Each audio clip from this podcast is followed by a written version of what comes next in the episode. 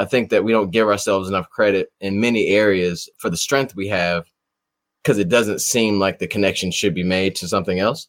But if you can be strong in one area, you can translate that to almost any other area of your life.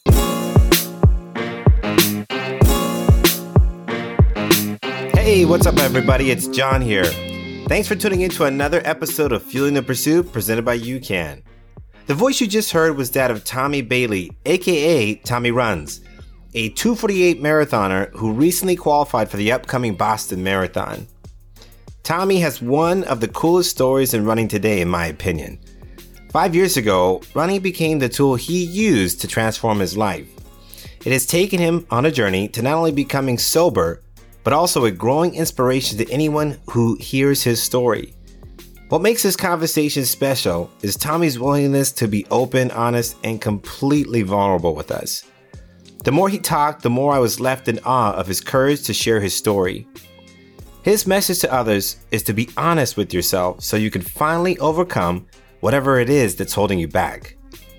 We talk about the transformative power of running throughout this conversation, but if any sport makes you feel free and empowered, then it can do for you what running has done for Tommy. His story is proof that the right personal changes can help you overcome whatever seems impossible to you right now. And I can't wait for you to be inspired by our conversation with him. Before we get into this episode with Tommy, as always, I want to take a moment to introduce UCAN and this podcast to our newest listeners. UCAN is a go to nutrition product of choice for so many elite athletes. But even UCAN knows that true success is about so much more than just how you fuel your body. We know that it's also about how you fuel your passions, your motivation, and your mindset, which is why this podcast will take you inside the minds of Olympians, elite athletes, coaches, and trainers to better understand what drives them to constantly push to achieve new personal bests. We're excited to take you on this journey, and we hope we can give you a little more fuel as you work towards optimizing your own performances, both in sport and in life. Now, on to the episode with Tommy. All right, today's guest is Tommy Bailey, aka Tommy Runs, a remarkable man who's transformed his life over the past five years, with running being one of the core pillars of that transformation. Five years ago, he made the decision to get sober. A year later, he went vegan. Spring of 2018, he began running, and he's now a 248 marathon runner, the host of the Run, Eat, Sleep podcast, owner of Chip Time Running, and is inspiring people across the country to transform their lives. We're excited to learn more about how he's done it. So, Tommy, thank you for joining us. No, thank you for having me, man. Happy to be here. Tommy, what's up, man? Hey, I'm good. I'm hanging in there. yeah, you look good. You look good. I appreciate that, man. I'm just trying to like as as you get older in life, you just if the more compliments you get about you look good or you look healthy, I mean that's that's all you're looking for is just a couple like uh you know affirmations from some folks, right? You need it. You need it to keep going, man. Uh, we'd love to jump into hearing a little bit about where you're located and how things are going for you at this point in the year. Um, located in uh, the Detroit, Michigan area. I'm actually in Farmington Hills, Michigan, just outside of Detroit. Um, okay. And things are going really well. Training for a race coming up. It's a small race. Not sure if you've heard of it. Uh, the Boston Marathon. it's gonna next oh, month. Nah. it's, it's like this little thing they do every year. Right around. right on. Um, and um, training for that. The weather's starting to break a little bit, but it's Michigan in the Midwest, so Sunday was like 60 degrees, and then the next day was like 30 degrees. So we're, we're on the roller coaster, but things are going well. That's awesome, That's, man. How are you feeling about the Boston Marathon? How's the training been going? Uh, no, I'm feeling really, really, really good about it. Um, it feels like it's been a long time coming. I'm sure we'll talk about a little bit more, but this this has been the main goal for the last couple of years is to get to to this point to be training for it, and it's the most mileage I've done consecutively um, ever. Uh, it's it's the most intensity, all that put together. Um, so I feel like people. Somebody asked me how I feel the other day, and I said I feel tired and strong. You know, um, because I'm not going to tell you I feel good because you know it's just that's what marathon training is. If you're doing it, is is you know you're not you feel pretty pretty rough every night. You know for the for the most part, especially yeah. in the middle to the end of this. So we're in the home stretch, less than six weeks left. So the next three weeks will be very exciting, I'm sure and it'll yeah. be like kind of the bulk of the training. And we got some big workouts coming up, and I'm kind of happy for it. If you don't mind me asking, do you have a particular goal going into the race? Or are you just happy to be participating? Well, so I've always uh, throughout goals, you know, um, publicly, just I mean, not like I'm famous or anything like that, but I've always like told friends and stuff just because I like to have that feeling. But this goal is kind of more vague. I want a PR for sure. Okay. My, my PR right now is 248. Uh, I want to PR by you know more than a few minutes, um, but I just kind of want to figure it out because it's definitely a different course. I'm in training for much lower than than uh, 248, but we'll see how the day plays out, uh, what the weather looks like, and you know I've done all the preparation for the hills and things like that, so I don't feel Okay. like that'll be a problem. But um, I kind of want to go into the day, you know, ready to race, not really worried about too much other than just like executing what I've practiced and try to shoot for. Do you have a group of people going with you, or is just you going out there on your own? No, so a friend of mine um, that is in the Run Club, he's actually co-founder of We Run Three on Three. He qualified last year, same race that I qualified at, um, the Glass City Marathon in Toledo, April like something 2021, and he's going to be there. He's racing. We had another guy that actually just pulled out because he had some knee issues. Uh, He's not going to be able to race, so really bummed out. But he actually got to race last October and totally he PR'd by like seven minutes in Boston of all places, right? So at least he had a really good uh, effort the last time he went. And some other friends are going to be going to the Rhode Island road races there the two days before Boston. So they'll just be coming up to watch the next couple days later. So we'll have a nice little crew. Um, not a bunch of us running, but it should be it should be good. Good. Well, Tommy, That's going to be great. You mentioned a, a couple things here that are pretty important. I think one is obviously having a good group of people to train with to keep you accountable and keep you doing the work and keep you motivated. But uh, also, I really just want to call out the fact that you state your goals openly to people and tell them because I think there's a lot of power in that. And I think a lot of people hold their goals inside and sort of try to keep, you know, they're, kind of, like, oh, I don't want to Yeah. tell everybody my goal because what if I don't achieve it kind of thing. Whereas telling people is actually one of the secrets to getting yourself to do the work to achieve it, right? Because it holds you accountable to putting it out there. Are there any other sort of approaches you use or, or strategies you feel like you have to keep yourself doing the work and staying on track? Yeah, I think I've always been open and talking about the goals, like you said, and I've been sometimes been very exact, like I want to run this number, um, but just I'm not sure. Like I think it's more of um, I know for sure that like I have like this burning desire to figure out how far I can go in this thing called running, um, Mhm. and and just keep pushing that limit. And I mean, because I'm 37 years old, and I think up until like age 32 or so, I was really put myself and people around me through a lot with alcoholism. Um, and I was in, you know, with not stating any goal. I didn't tell anybody I have a goal to get to this point where I'm at my lowest. I never said anything out loud, but I every day I, I was very dedicated to something very rough, you know, in my life and adding to this this issue. Um, so I, I, always kind of joke and say like some of the issues that I had, you know, with drinking, I feel like they apply really well if I look at it the right way to running and to other things in life.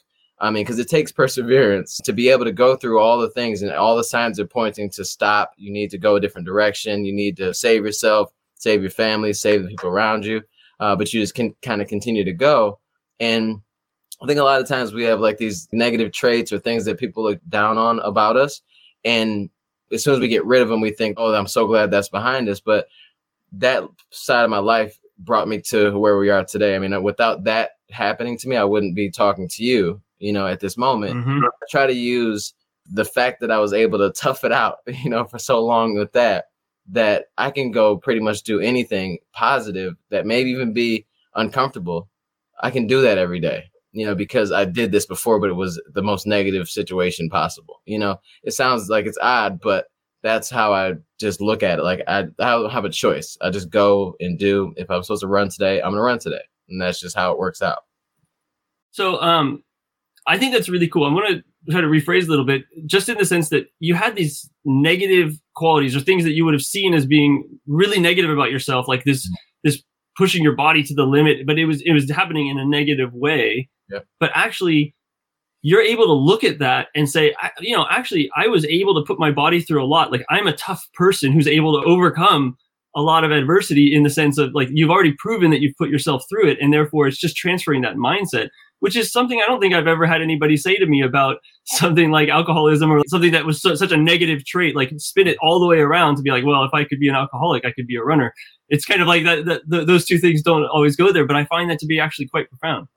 Right. I mean, I just feel like for me, I remember how rough, you know, some days were just being in these weird places mentally and physically, but mainly mentally, just kind of like dark moments. And when you're running a race, your mind goes through the same type of weird things. I don't think my mind really distinguishes from like the trauma, like whether um, our mind just doesn't like certain situations, you know, and Yeah. I just feel like those dark moments out on a race or during a run where you just want to stop and it's just like you need to give up. It- you know, it, all your body's telling you all these signs and you ignore it um, and you keep going. I feel like I've done that so many times, just in a different sense. I was talking to my, my daughter's 14 and she was doing something and she didn't think she was strong, like, you know, just mentally for whatever reason. I think she was just trying to like give herself an out for something. But I'm like, you know, you're probably one of the most stubborn people I know. so I know that you're strong, you're mentally strong. I know that when you want to do something, you do it, you know, and I think that we don't give ourselves enough credit in many areas for the strength we have because it doesn't seem like the connection should be made to something else. But if you can be strong in one area, you can translate that to almost any other area of your life. There's this public speaker. His name is Josh Shipp, and he speaks to teens, and hmm. he's been doing this for a very long time. And I watched one of his t- TED talks a- couple months ago. And he was talking about something along the same lines of what you're you're referencing right now, basically, which is seeing something as a negative in ourselves, like being stubborn. And he's saying a lot of times adults see something in kids that's a negative. And he Mhm. says, What's crazy is this thing that was negative about me when I was younger. And he said he was like a class clown. He would get up in front of the class. He always wanted everybody's attention. He said, Well, that same quality has given me this career where I'm, you know, he's extremely successful Yeah. as a teen speaker. And he's like, I use that same qualities that the teacher said he's going to be a failure. He's never going to make it. He's a class clown. That's allowed me to be one of the best public speakers in the teen space in the world. right. And he says every quality, even the negative qualities, has a positive application if we choose to see that and, and do something with that quality that we typically only label as negative. So I love that you're saying that. I think that that's a huge thing for people to try to recognize in themselves and in one another. That might be a, an, an annoying habit or quality, but there's got to be a positive application to it that could actually lead to maybe the thing that you should be doing with your life, you know? Yep. You know, when I was a kid, my mom used to always, anytime somebody said a kid was stubborn, she would always correct them to say that they're willful because she always wanted it to be a positive spin on what seems like a negative trait, right? And I think she did that for a few other things, but but it was a very conscious way that for her to remind herself and the people, everyone that like you're seeing a kid's negative behavior because you don't like how it's being applied in this situation, not because of necessarily like the quality itself, you know?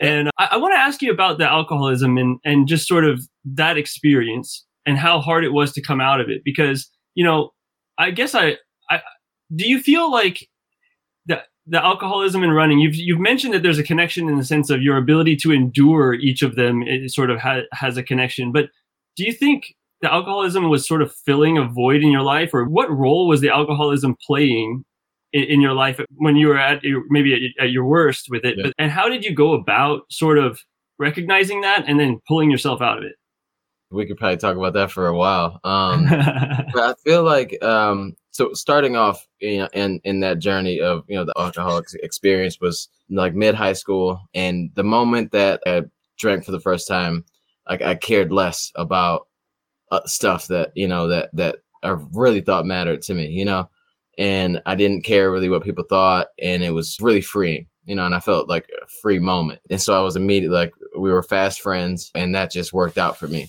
And I think that like starting with the connection that I had with alcohol so early that just made me feel less inhibited. I I just grew with it and to some extent it was just more of a this is who I am and it was part of my identity and if I let that thing go, you know, who would I be? You know, and hmm then would I have to care about all the things that I used to care about? Or would I, I think it was just an easy way for me to live like how I was living, uh, do the things that I would do, and use it as an excuse or a reason to do something. You know, like if I did it looking, you know, hindsight, I'd be like, oh, well, maybe I was drinking. Or I want to do something, but maybe think I don't have the courage to do it. And so I would drink. It played many roles in any given day, but I, it was always used for something that I felt like I was lacking, you know? Mm-hmm. And everybody's had trauma in their lives. And I think that I used alcohol in a lot of ways to fill certain spots of heartache. You know, my dad passed when I was eight, he was 39. And that's played a really big role of where I am today as well. And it's just the relationship with alcohol was so toxic and in- intertwined in who I thought I was and who I thought I wanted to be, you know, and if that connected with my father because he drank and my grandfather drank and everybody said, you know, Tom Bailey's, you know, y'all drink, you know, like that's what you do. Wow. And, and mm-hmm. I'm the third, and so my son's the fourth, and so it's a loaded question for me because I feel like in certain mm-hmm. moments also I could say it was filling the gap because you know, my dad passed, heartache, stuff like that. But then also I gotta be real because I think that a lot of people use a thing like alcoholism or, or addiction and say and place it on this one big event. You know, and I know very well that it had something to do with that, but you know, at 31 when I was drinking, was it because of that still, or was it because of that? I used it for other things, you know. I, I don't want to sound like I'm like rambling, or it's just so much. So that's why I kind of had to figure out a way to back out of that. Well, I don't know a lot about this, this term that I'm going to use, but I'm trying to learn more about it. And Brian actually could probably speak very well to this. And we talked a little bit about this before you joined us for this conversation today, but there's this thing called identity based habits. Mm-hmm. And I first learned about it from this author named James uh, Clear, who I think he wrote this book, Atomic Habits, right, mm-hmm. Brian? Is that what it's called? Yep. Yeah. And so he talks about what little I understand about it. The thing that I felt was somewhat applicable to this conversation today was how we see ourselves really determines the choices that we make. And when you said you identified who you were with alcohol, I'm like, oh my gosh, that's a really profound statement because the moment you stop identifying who you are with that, you have to replace, well, who are you then? And, and find something else to attach your identity to. And I mean, we're going to unpack this, but obviously running is a big part of that, you know, mm-hmm. in terms of how you see yourself, in terms of who you are today. And I just wanted to point that out that, that this uh, idea of identity based habits and what we choose to do is based on how we see ourselves. So we have to see ourselves differently to choose and do different things. And I don't know what the order is in terms of how that goes, but I just kind of wanted to bring that up. And I don't know if you guys can, either one of you could speak to that, but I just wanted to bring that up. I think some habits, like if your habit is tapping your finger or whatever, that's a little different. Some habits are so outward facing, like alcoholism or addiction, or there's many habits that if you are the person that does this thing, people feel it and know it and it's very it comes with you it's there you know and, right. and it's very obvious and I, I wish i could step out of my skin at those times and see what other people actually saw because yeah. you know alcohol and drugs it, it alters your perception of like what you think you look like and how you're presenting yourself so this person I was presenting, you know, there was a very long period of time where alcohol was a fun thing for me to do, you know, and I think all of us have had like those moments where that one time we drank, we had a really great time. And I had a lot of those great times. And I thought that I was building like this person that I kind of wanted to be and was funny and and could talk without worrying about what somebody else said.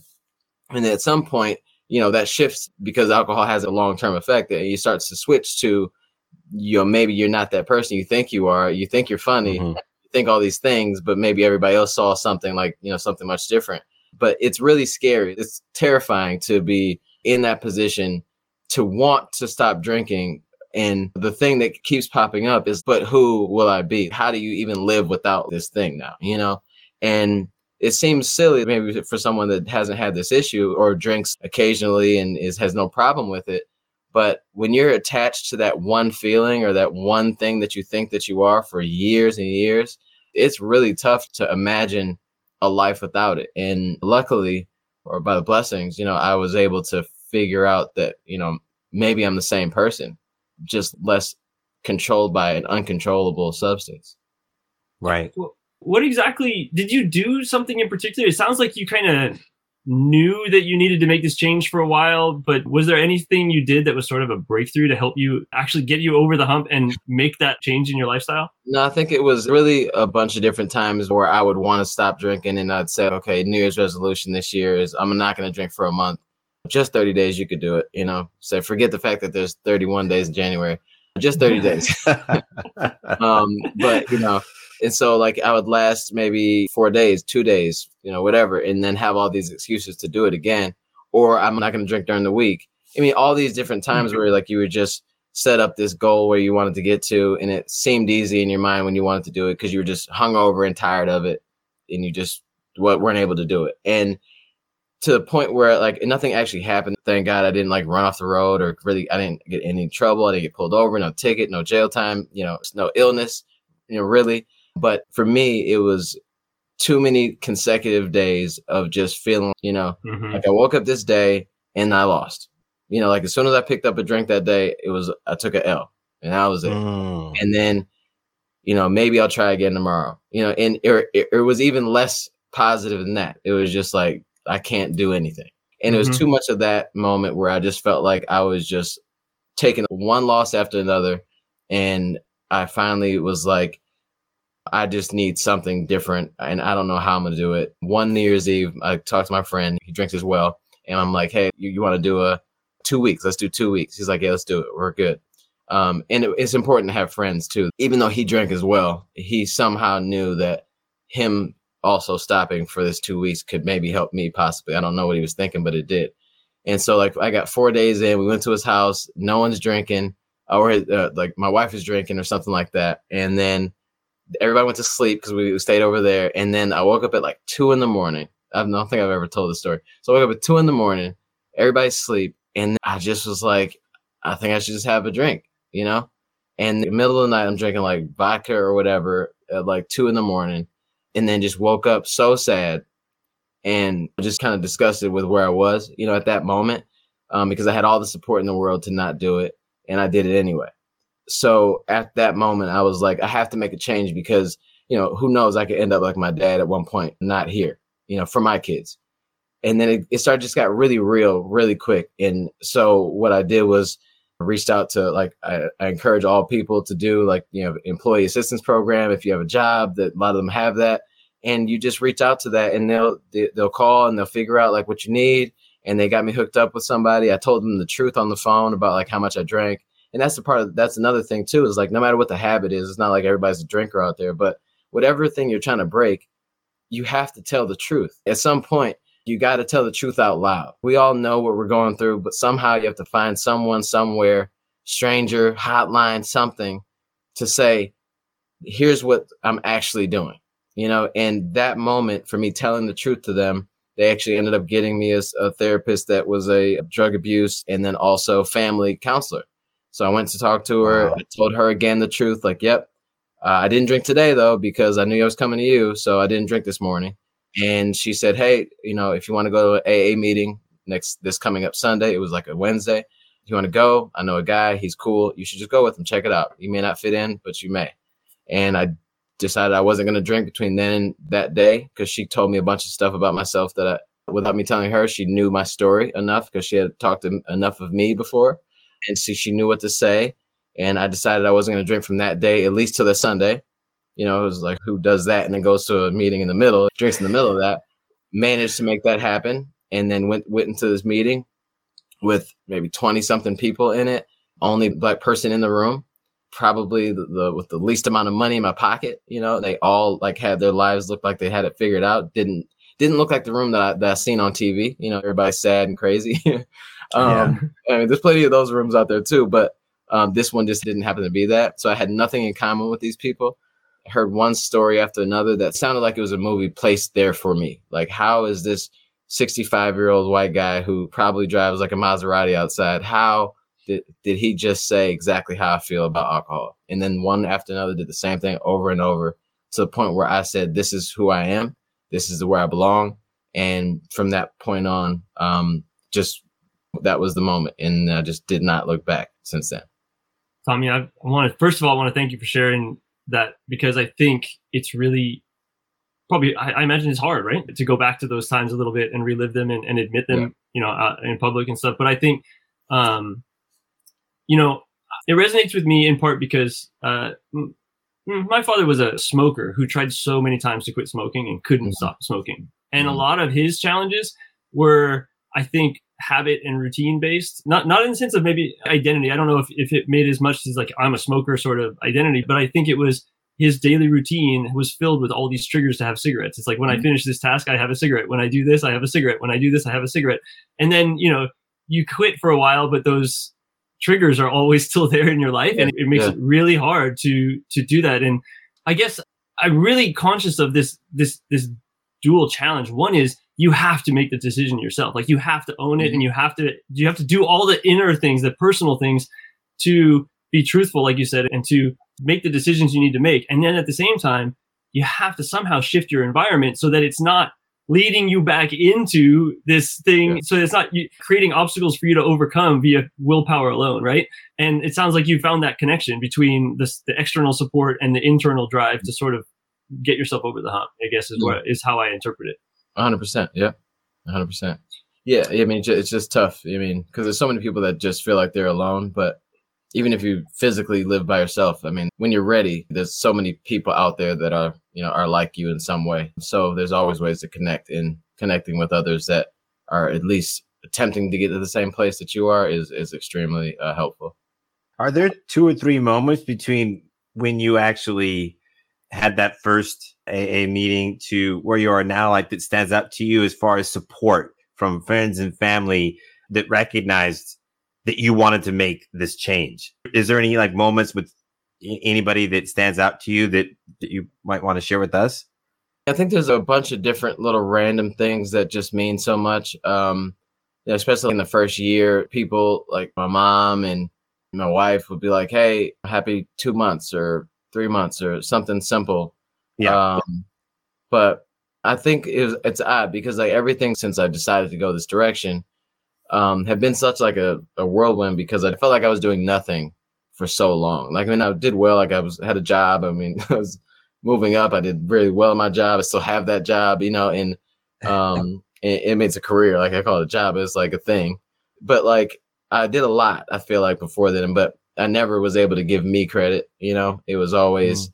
like obviously I did it, but like I just never was able to at the time give me credit because like oh if they only knew that I drank before I walked in this door for this, you know, to come into work today. Like, you know, I was always pinned on like, if they found out that who I really yeah. am, it wouldn't be enough, you know?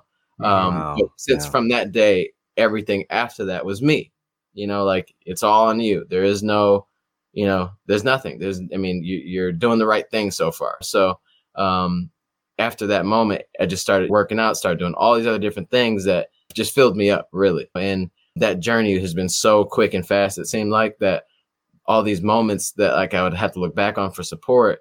It seemed like with when running came along, that's when people really saw what life for me could be like without drinking. And just I have to give so much credit to the AA family because walking into a room every week for years to be so supported and like you miss a couple weeks because of something and everybody's like worried like are you okay? Um, because there's not that many people that can really relate to the worry of an alcoholic to another alcoholic because we just know how quick it can be. I mean i've been in you know you hear stories in movies let's just based on movies but you mean hear there's people that will go 20 years and one day decide that they're good and then they're not and bad things happen and so it was really those rooms walking in and just having that support and the people that cared about my sobriety directly. Because I have on my Instagram page, like I think that I'll always lead with sober, you know, I'll always lead with, you know, black, sober, husband, dad. And mm-hmm. I think without the sobriety part, I don't think I'd be here, let alone be a husband and be a good dad or whatever. Yeah. Sobriety is the choice that allows any of this to happen. There's nothing without it, you know. So that's the biggest thing for me. You mentioned that running became a, a habit or a routine that kind of filled you up and showed you what your life could be in some mm-hmm. sense. Can you tell us a little bit about how you got into running? So when I stopped drinking, like you had this energy, and before I wanted to work out, but you, you don't have a gin and tonic and then go work out typically. So I'm like, hey, now that I'm not drinking, let's go to the gym. So I started going to the gym. Um, cause you know, actually, like if you saw older pictures of me, my face looked a little bit bigger because like you just had that, you know, the extra weight in weird spots type of thing. So I'm like, hey, I'm gonna go to the gym. So I started doing that. it really actually got really like kind of buff and big. Like, um, it's funny to look back at like the size that I was before. And then uh, a client of mine, uh, then I went vegan because of a challenge. My sister in law said, hey, let's go vegan for a week or two weeks. And then so I said, sure, let's do it, whatever.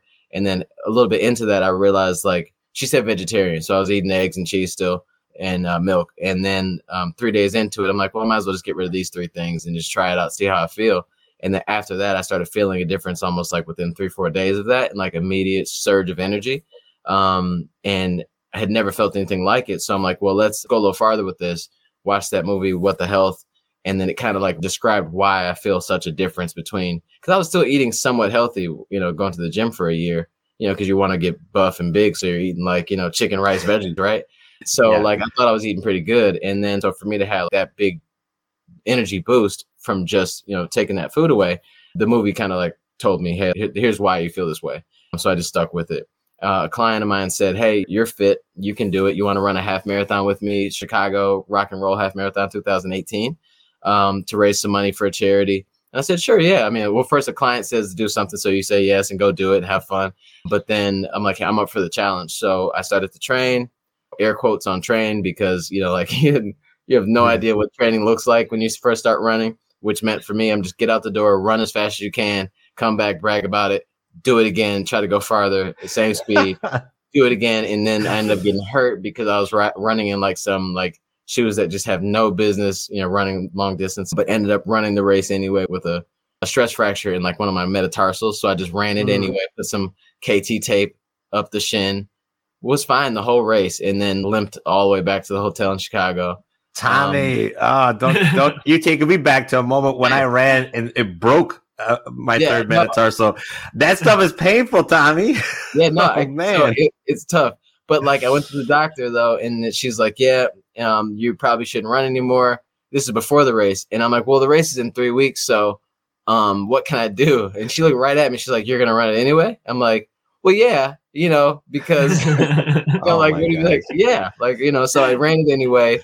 Took a lot of time off afterwards, but the point was I didn't die in the race you know, I had this crazy goal of like, you know, 135 for your first half. I didn't know what the goal should have been. I ended up running 149, which isn't bad at all for somebody's first half. And so I got a lot of feedback on that, like how good that was for the first time. And I felt good doing it. I, you know, I cried crossing the finish line and my family was there. So I'm like, hey, this could be something. And it was very uh, gratifying. Like, you don't, you don't go to the gym for me. Maybe somebody does you know, you don't go to the gym and like bench your max and then get up and cry because you feel so proud of yourself. You know, maybe maybe some, somebody maybe, out there does it. yeah. No shade to the guy who just cried today. You know, uh, hey, no shade, no shade. no shade at all. You know, if there's a lady out there that just squatted her max and she cried, you know, no shade at all. But you know, it was it was like this moment of like, and it's a long journey. Even though 13.1, like running for an hour and 49 minutes is just it's a lot of time to think. It's a lot of time to, you know, to just go through, you know, all these these emotions. Um, and I just said, hey, like I can let's just see what else is go, you know, there. I'll sign up for another race, and then that just kind of rolled from there. And then I just traded the gym for for because I was going to the gym six days. I mean, that's what I'm saying. That's like the the addiction addictive personality. Like I was going to the gym six seven days a week. You know, um, because yeah. I figured at the time if I can drink every day I can go to the gym every day, and then now I run six days a week. So it's a, it's a little I'm a, I'm a little sick. I think that's a really cool point, though, um, in, in, terms of what you're saying, like how you used your time, how you looked at time. Basically, you're like, well, I, I've obviously I had all this time to drink. Now I don't drink, so mm. I have all this time to do something else. So let me replace it with something, and you replace it with working out, and that's our daily schedules. Like if we look at 24 hours, 24 hours is 24 hours, you know? And mm-hmm. if you actually look at what you do for 24 hours, and, and you have all the excuses about why you don't work out or something else, you're going to be mm-hmm. kind of disappointed in terms of like all these excuses you were making. And you're going, well, I probably don't have to spend an hour on Instagram. that same hour on Instagram, not knocking Instagram or anything else, but I'm just saying like you could do Instagram and sit on a, a stationary bike. You know, at least move instead of sitting on the couch, right? Yeah, so exactly. if you look at the way you're using your time, th- yes, I think you're 100% right in that example. When you take something out, you can replace it with something Mm-hmm. better and still, you know, uh, have time for all the other stuff that you have going on in Mhm. your day. So I, I just wanted to say I thought that was a really good example. yep, yep. also Tommy, you know, you you mentioned that you're just kind of like an addictive personality. I think everybody who feels full is filling their life with something, right? Like it, it could be the people in their lives. It could be something like running, which plays a big role for me and in my life as well, is getting out there. And I don't even have to be training for a specific goal. It's just like, it's just an activity that I do that, that helps to fill me up, right? Like it's the, at, at Yeah. that basic level. But Yeah. I think, um, finding that activity is essential because if you don't find that activity, you're more likely to find something like alcohol or something else that fills that void in a negative way because Exactly. we're all looking for something, right? So you've taken this this uh, running journey pretty far. Like you're you're super involved in your community. You're you know I'm looking at you behind. You've got a hundred pairs of shoes behind you. You've got a podcast. You've got a, a company. Can you tell us a little bit more about some of your projects you're working on right now and sort of how you got into them after you got started in running? Uh, well, so just like I'll try to do a crash course. So when I started running, and I was, you know, I'm, I kind of I didn't grow up in the Instagram era or whatever, but you know, started using it a lot. And even before I started running, I was doing like cooking stuff and posting pictures just for like people to like it, you know, like that thing. So I mean, it's silly, but we all know how good it feels to like post a picture of our run or something like that, and people give us you know high fives and thumbs ups and, and comments and stuff like that. It's it's a really cool way to connect with people and, and get support on that side of things. So i was just doing that with the running and posting a lot of pictures and having fun and just you know making videos and stuff like that and just being myself and just trying to be open and ha- have some fun with it. Um, and then as i started to kind of grow a following or just connect with more people through instagram i started seeing you know more like there's there's more here and there's other people that are in this space that are like doing stuff and they're the ones they're connecting and, and giving information to people and helping people having fun. They got a wall of shoes behind them you know like i just saw that there's more to this. But um so i ended up getting if i jump back a little bit so i ended up getting connected with like with my friends here we run three on three. Um big big group of, uh, of young black folks running and it's it's just a really dope vibe really cool. So i really connected with them and had a lot of fun, you know, just running, putting up miles and gained some friends out of it. Um, and then 2020 happens. Like, so I'm really into running. I had run my first marathon, ran 313 in October 2018 and had early in 2019, I decided like, Hey, I'm going to run Boston 2021. So like that was what really catapulted me into this like serious journey of documenting it, you know, taking pictures, sharing it, trying to keep myself hyped up for this long road to get to 2021. Um, and then 2020 happens, doing really well. Supposed to run a race in April of 2020, and that was going to be when I qualified for Boston. Uh, it got canceled because of COVID. And then, but right around that same time, uh, you know, the Ahmaud Arbery happens, you know, the Black Lives Matter movement, you know, it just gets pushed back to the forefront where it should have been. Um, and then COVID, people are losing their jobs, losing their lives, all type of stuff and it was like this really this big whirlwind moment where I realized like I can't give my director of blah blah blah job to my kids um, if I were to you know to you know if I died because of COVID or something like that or for any reason for that matter. And then also with them being black children looking at TV and talking about this stuff in classes, I was like I need my kids to see, I need us to have a sense of ownership of something like and no matter if it's small big or at least see their black father try something a little more different than what he's already doing. Because i was already i guess i was already different enough. Sober vegan black runner like that's that's different enough. Um but so i decided to like hey i got this little idea. I want to start a clothing company. And it was really not really a clothing company. I just said i wanted to sell shirts. And then that turned into a little bit more. I got a lot of support. Um so i was selling the shirts through chip time running. And then the shirts say run eat sleep repeat on them and which I mean, I heard uh, one of the announcers say like during a race or something like that. I think Eliud Kipchoge was running, and it just it resonated a lot because like I mean that's really what runners do. I mean they run, eat, sleep, and repeat. And if you do that consistently, run smart, eat healthy, sleep and recover like a pro, and do it with some consistency on the repeat side, then your chip times will come down because that's what we're all about is like you know chip time and pr and all this other stuff so it all connected and then i realized that people really don't know what run eat sleep looks like really you know because even at the time i didn't really. I thought I was, I was eating healthy but was i running smart? Was i endangering myself to you know to get hurt? Was i recovering sleeping well? No.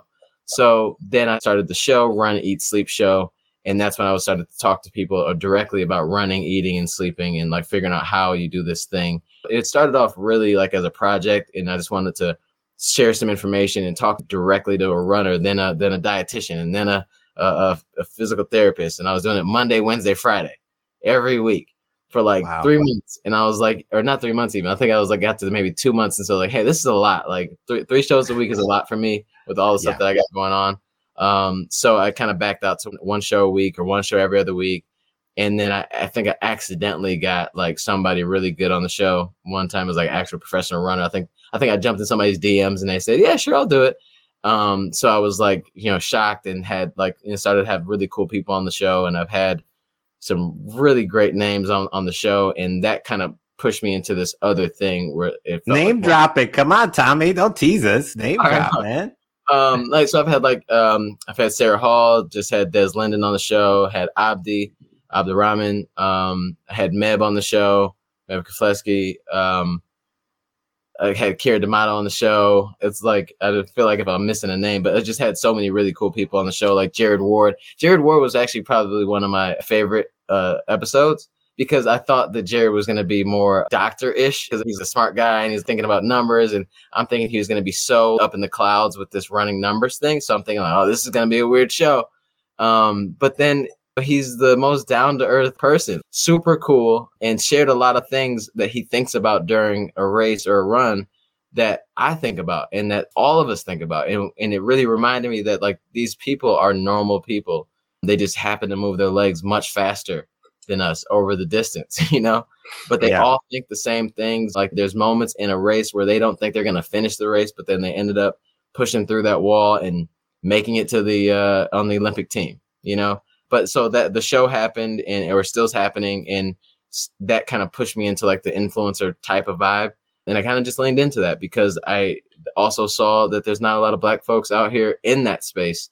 Uh, not there are but they're not not enough in my opinion with a show or working with brands directly to promote our voice and how we feel and how we talk uh, about things. So i just leaned into that and that's like all the shoes are behind me because i've ended up using my day job skills to talk to brands and figure out how we can work together. And it's been a really fun, wild roller coaster of a of a ride.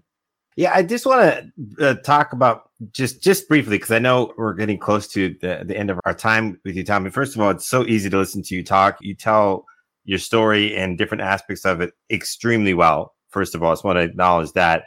But but second, as an African American runner myself, I've always had um, I don't know. I've always struggled to uh, understand how to, I guess, talk about being a black runner mm-hmm. and how to inspire more African Americans and even just as importantly, other minorities in the United States specifically to participate in the sport because I started running when I was 14. I, I was inspired to chase the Olympic dream and I didn't see a lot of similar faces and bodies like mine. And so I, I wanted to be one of the first to to do what I was trying to do, but that I didn't really think about that till after I did a lot of the stuff that I did.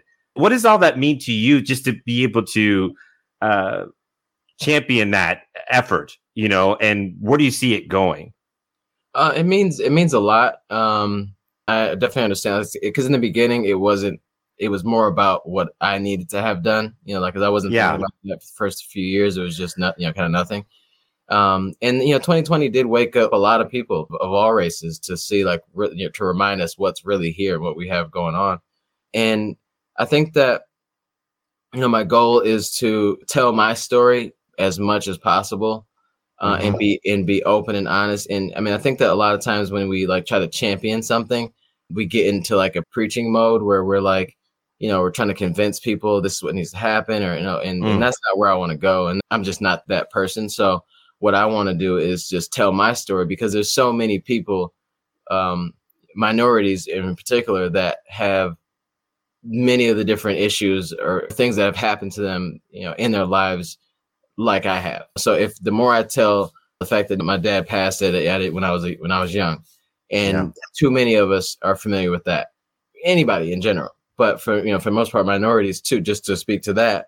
Um, so I think that if we hold back and I just say, "Hey, get out there and run," because I run, that's I think that's whack. You know, I think it's like, look what look where running has taken to me in particular you know, I'm not, I didn't, I didn't start running in, you know, in, in middle school or high school, which I wish I had now at this point. But I think that it's like once people see that running isn't just running, and I think that's the biggest thing. Like it's not, um, some like a lot of the brands want to get runners out to the start lines, which is great. You know, we want to see more, more people out there, but at the same time, I don't think if somebody told me like at, tw- uh, you know, five, six years ago before I started running that you know, the problem with like, you know, the, the Detroit Free Press is not enough black people are there or something like that. I've been like, you know, it's not my, it's not my problem. But, you know, if you start, if you, if, if I can create a future for myself, um, while bringing people along with me on that journey, then I think people will start to see more of, more of me's out there doing it. And then the, thus more of a future in running. Cause when you start, when you show people a future in something, then people start saying, "Oh, okay, well maybe I can do that." Like for you, John, I'll never run a, a 340 anything um, for a mile. It's just not going to be. You know, I didn't start early enough. It's just not a thing, and I'm okay right. with that for sure. And so I think that we need people like you that are are just you know out of this world fast that did it from the beginning like we could have or should have. And then we also need people like me who started later and use running as a tool to kind of like repair their lives, repair their relationships, repair their future, and to kind of close the gap coming from another direction. Because if Eliud Kipchoge sits up here and tells like a group of young kids in Detroit that you know running is good and running running is good for the human race, I don't know how well that's gonna stick. You know, I don't I don't know how connected I can be to that as a young black kid from Detroit. You know, if I can't if I can't identify with it, I can't do anything with it. Right, like you fast, like you fast, you know bro. I mean? And we could be yeah. too, you know, because like basketball, for instance, the dream is to go be in the NBA, but because there's so many of us doing that, it's like the path that we go to. But then if you look at basketball outside of that, there's many people that go just go to college because they play basketball through high school, mm-hmm. and then they use that as a conduit to get to be the lawyer or to this and to that, or they have all these experiences um, and there's so many avenues that people go through because they played basketball and they don't they don't play anymore. They never made it to the NBA. They didn't even go to college sometimes, but they went to you know they they use basketball in that in that lane. And I think that the more avenues we show within the running industry with black people in it, that's the way that I think more people just naturally gravitate towards running because they see themselves in many different ways. If the Perfect. only person I see that's black is running is leading the marathon, and doing stuff that the announcers on TV say is almost impossible, I'm cheering for you. But you know, I'm not Michael Jordan. I'm not jumping from the free throw line. You know what I'm saying? Uh-huh. Like, so you need other people around that that use this thing to get to somewhere.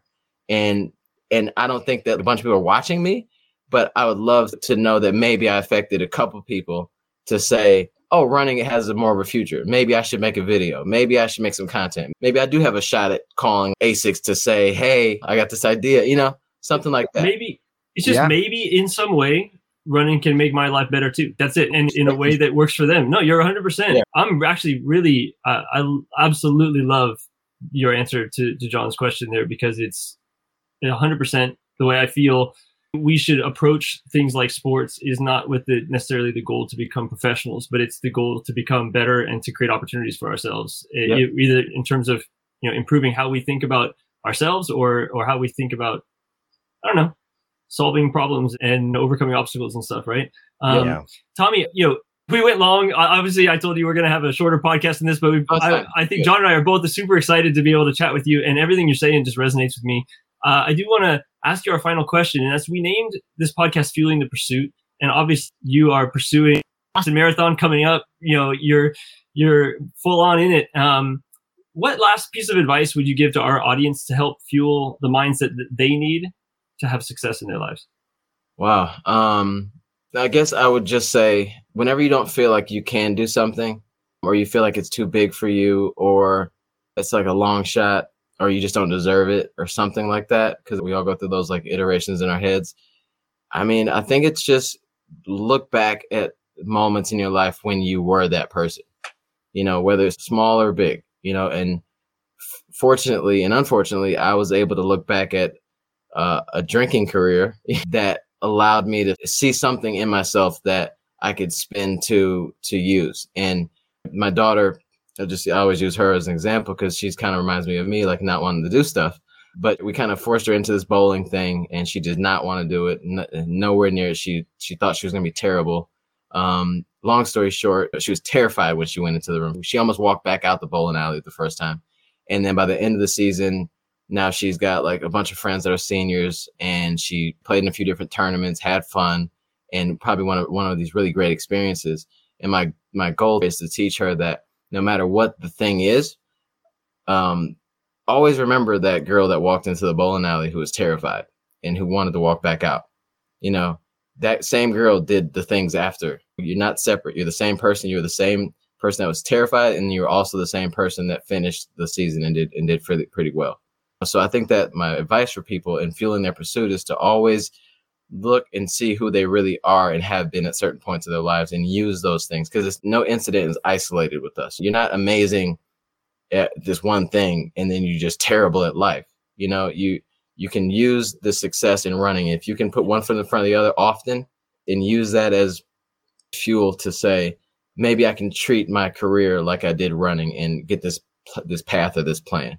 And that's what I've been learning too in my journey is if I can do all this stuff with running and run six days a week and blah blah blah, I can probably start a company maybe, and I probably could do a podcast and then this newest thing we're doing, the PR project, and that's UCAN is involved with that, which is great because I love the stuff. Uh, but we're not. So tell us about that. Tell us about that real quick. Yeah, by all oh, means, tell us what oh, you're working on.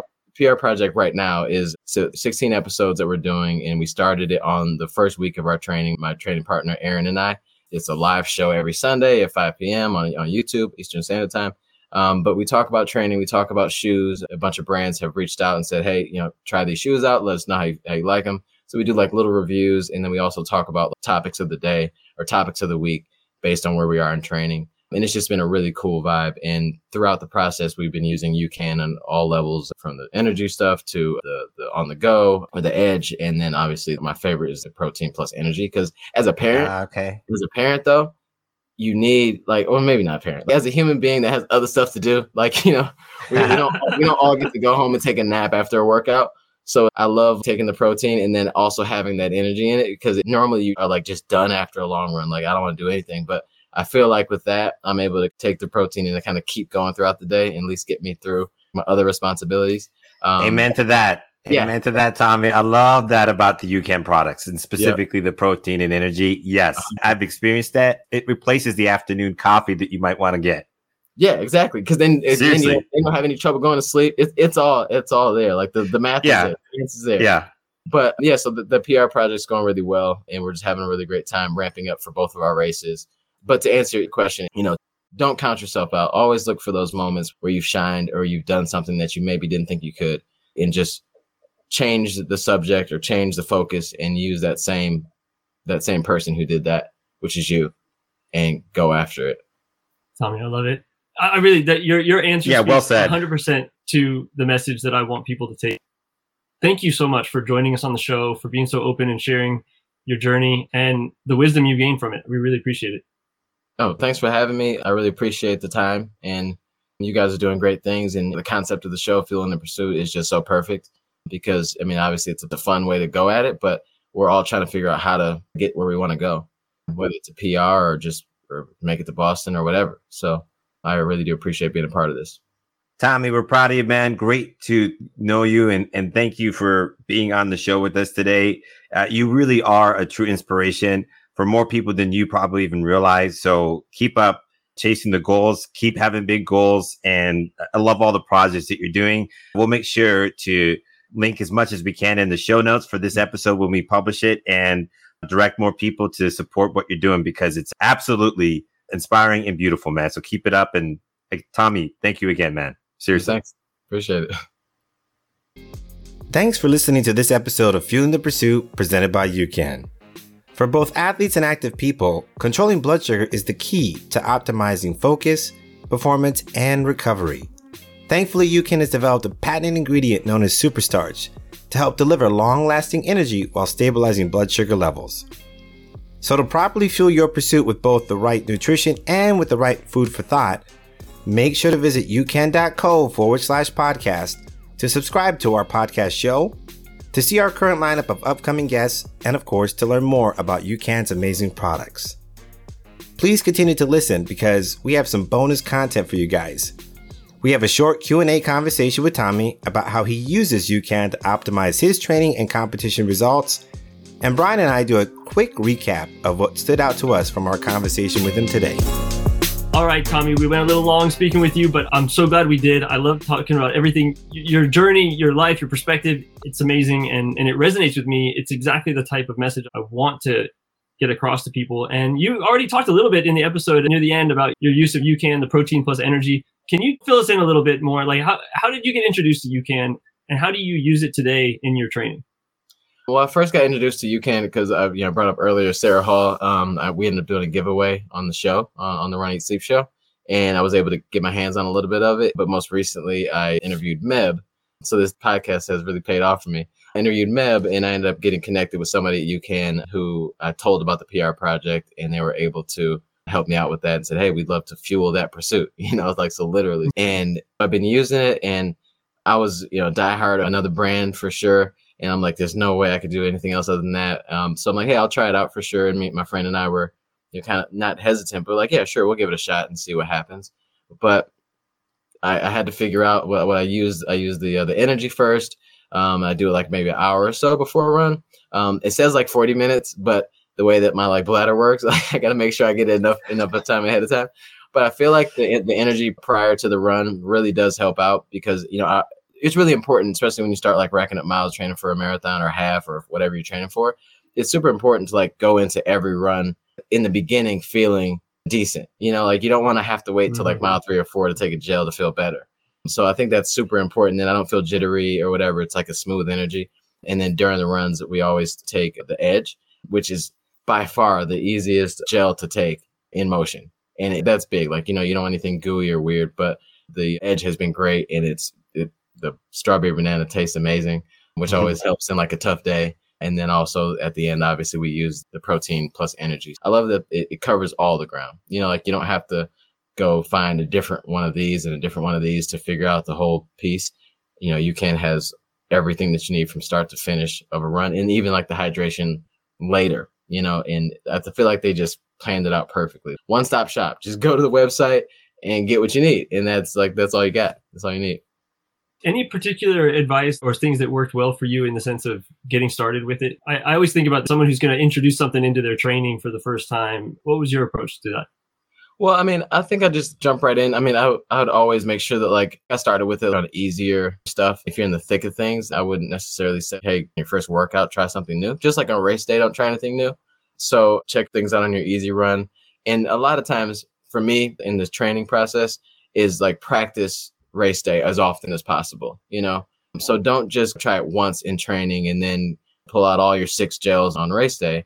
Um, you know, unfortunately, you may have to invest a little bit and buy a few packs of this and try it throughout the process because your body changes as you go through and you, you know, you may like one gel, one race and, you know, two months later, same, you know, different race, but same gel, you may not like it. So try it throughout the process, kind of use it and practice what you're going to do on race day. So that's my only thing is always use it as much as possible so your body's very familiar so you know if you're going to have any issues race day or not. And if you do have issues, you're able to work through them.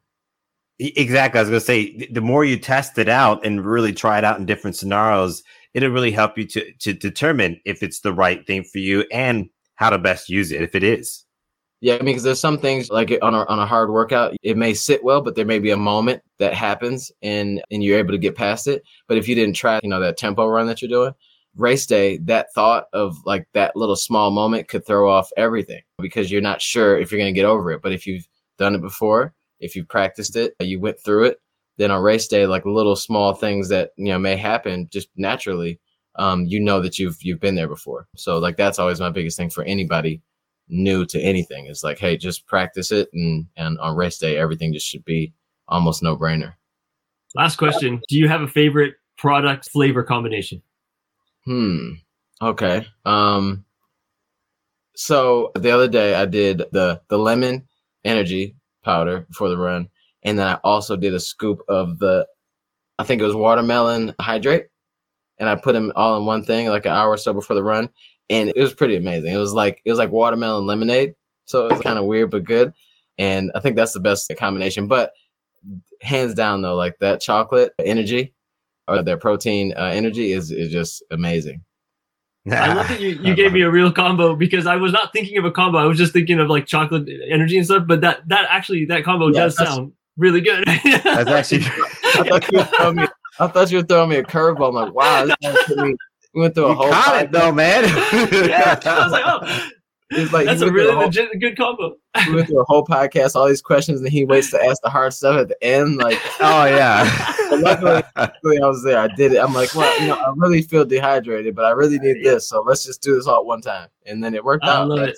I've done it a couple times now. That's awesome. That's a great that idea. That is awesome. Thank you again, Tommy, for all the advice you shared. It's been great getting to know you, and um, and good luck in Boston. Thank you. Thank you, Tommy. All right, John, we just got off the phone with Tommy Bailey. Tommy runs. Man, he is living and preaching something that I just totally resonate with, which is running is such a great way to learn about yourself and I don't know, understand what you can do with your life.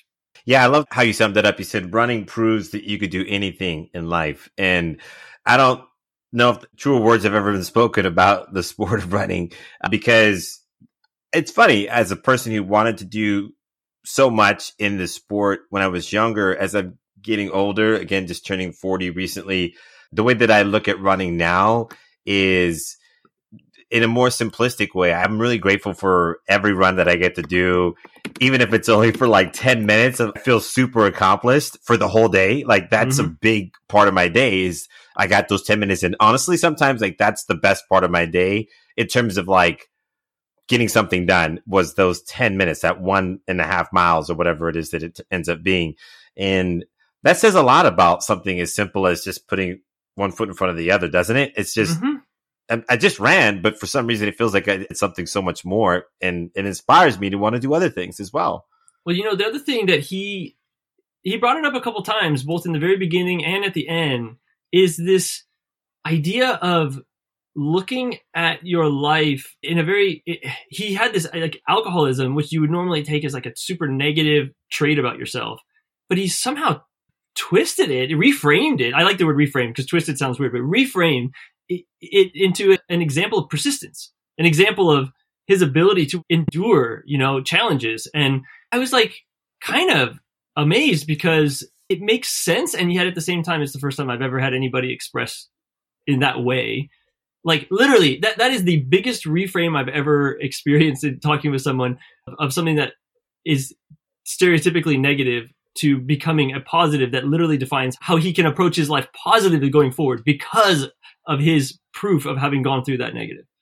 I don't know. yeah, really no, I'm still trying to wrap. Yeah, I'm sorry. I, I was just going to say I'm, I'm still trying to wrap my mind around that because, yeah, I felt the same way. I couldn't believe how eloquently he actually said it and and stated yeah. it because I'm like trying to think what other examples can I think of? How can I build on that? Because that's what you would want to do is to be able to take something that's so negative and actually find because it's there, it, it, it exists. But in any any negative, there's always a positive. In any challenging situation, there's something that you can get out of it, right? There's something there for all of us to discover in challenging moments in our lives, in the hard things that we go through. But the way he reframed something as challenging and destructive and hard to overcome as alcoholism, it was phenomenal. I, I was extremely impressed, actually. Yeah. I, am not even explaining it well, but I feel like it, everything you just said, it's like he he's like, well, I'm not drinking, so of course I can go to the gym. And like most of us don't make that connection. Like we don't literally associate like that negative activity we were doing with the ability to do something positive in the future. And there's the other theme, you know, when he talked about how it's like if, if he can, he stopped drinking and then he, he changed his diet and then he got into running and now he's starting a business and he's continually moving forward and he's using these successes. And that story he told about his daughter bowling was beautiful, where it's just sort of like Mhm. the scared person you are before you do something is the same person as the successful one at the end. And you have to remember because you're going to feel scared before every new opportunity that you've been there before and you've done it before and that it and that it's going to work out. I think there's there's so much truth to that. Ah, that is so good. Yes, yeah, it's funny, and we can all relate to that Mhm. because whenever we stop doing one thing that we're really good at, or move on, or transition out of something, and we're doing something new, we forget. We forget that we were a person. That same person that we're feeling right now, who's scared, is the same person who actually has accomplished other things in life. It is crazy how easily we forget that. Yeah. No, yeah. no matter how old we get. Yeah, it's so Yeah. easy to look at this next thing and be like, "Oh, but this one's different."